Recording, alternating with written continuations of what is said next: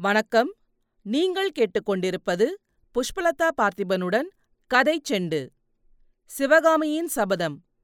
எழுதியவர் கல்கி கிருஷ்ணமூர்த்தி. முதல் பாகம். பரஞ்சோதி யாத்திரை. அத்தியாயம் முப்பத்தி எட்டு கமலி. காஞ்சி மாநகரில் சக்கரவர்த்தியின் பிரதான அரண்மனைக்கு பின்புறத்தில் விஸ்தாரமான பூந்தோட்டம் இருந்தது. பூந்தோட்டத்தின் பின்புற மதிர் சுவரையொட்டி சில சிறு கட்டிடங்கள் இருந்தன.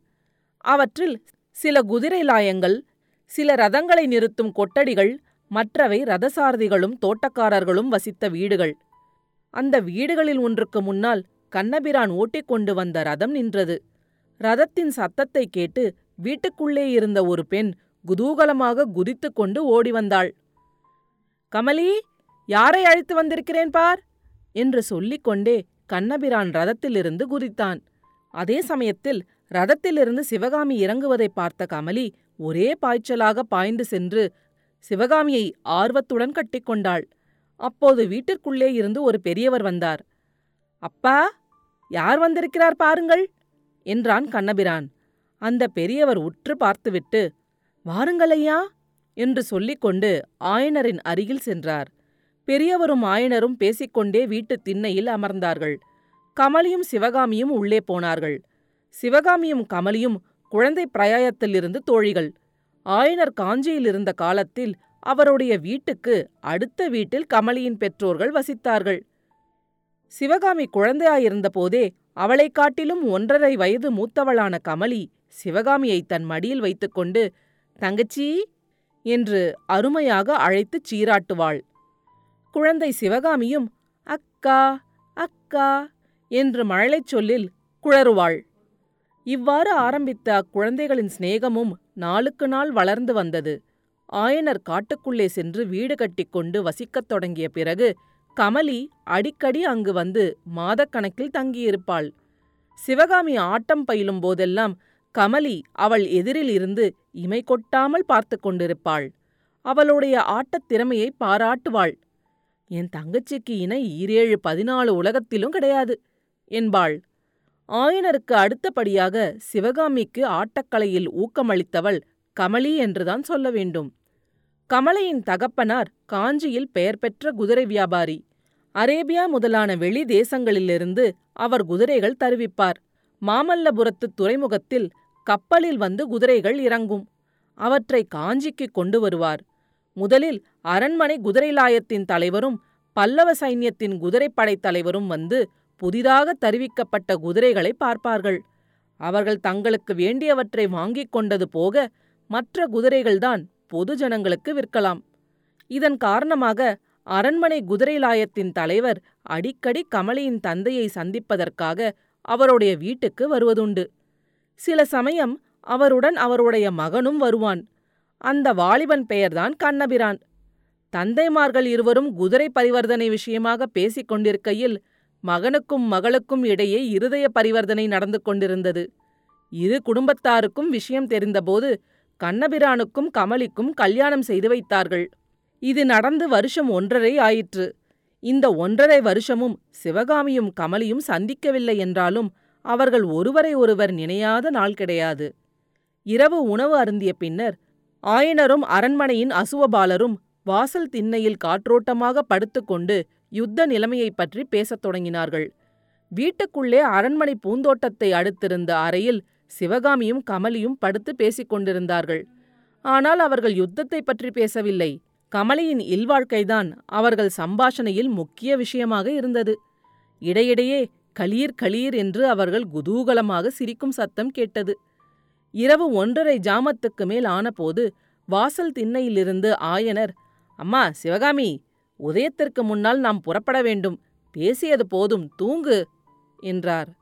கமலியும் சிவகாமியும் உடனே கண்ணை மூடிக்கொண்டு தூங்குவதற்கு பிரயத்தனம் செய்தார்கள்.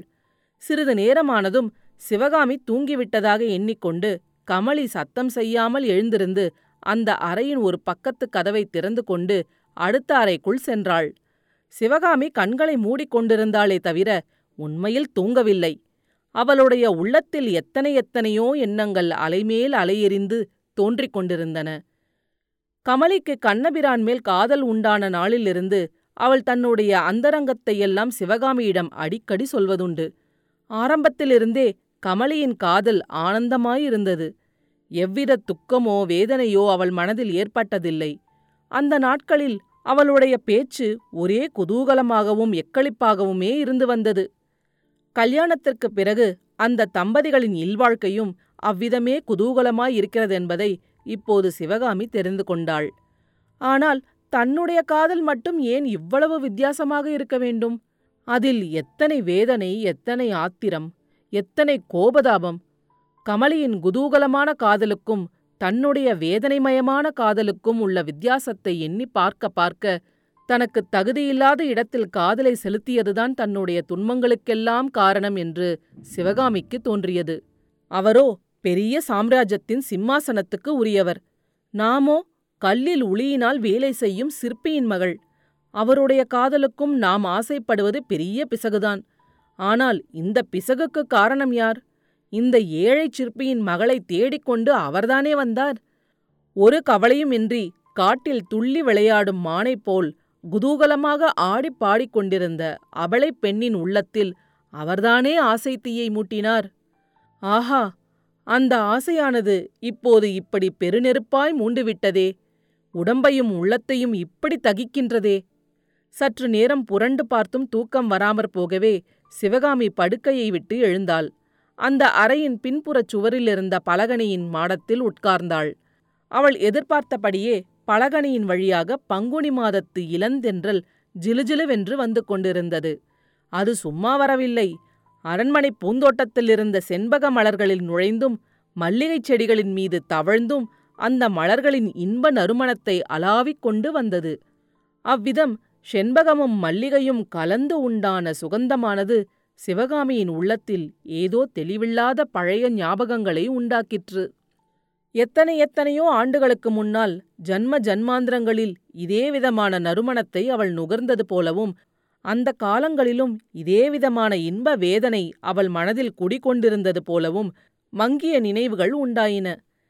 தனது அன்பைக் கவர்ந்து உள்ளத்தை கொள்ளை கொண்ட ஆறுயிர் காதலன் தனக்கு வெகு சமீபத்தில் இருந்தும் அவனை அடைய முடியாதிருப்பது போலவும் இருவருக்கும் இடையில் இன்னதென்று தெரியாத இடையூறுகள் முளைத்து பெரிய கரிய நிழல் உருவங்கள் எடுத்து நிற்பது போலவும் மனதில் பிரம்மைகள் உண்டாயின. அடுத்த அத்தியாயத்தில் விரைவில் சந்திப்போம். கதைச்செண்டு பற்றி உங்கள் நண்பர்களிடமும் உறவினர்களிடமும் பகிரவும். உங்கள் கருத்துக்களை கமெண்ட்டுகளில் பதிவிடுங்கள். உங்கள் கருத்துக்களை கேட்க ஆவலுடன் காத்துக் கொண்டிருக்கின்றேன். நன்றி. நீங்கள் கேட்டுக்கொண்டிருப்பது புஷ்பலதா பார்த்திபனுடன் கதை செண்டு.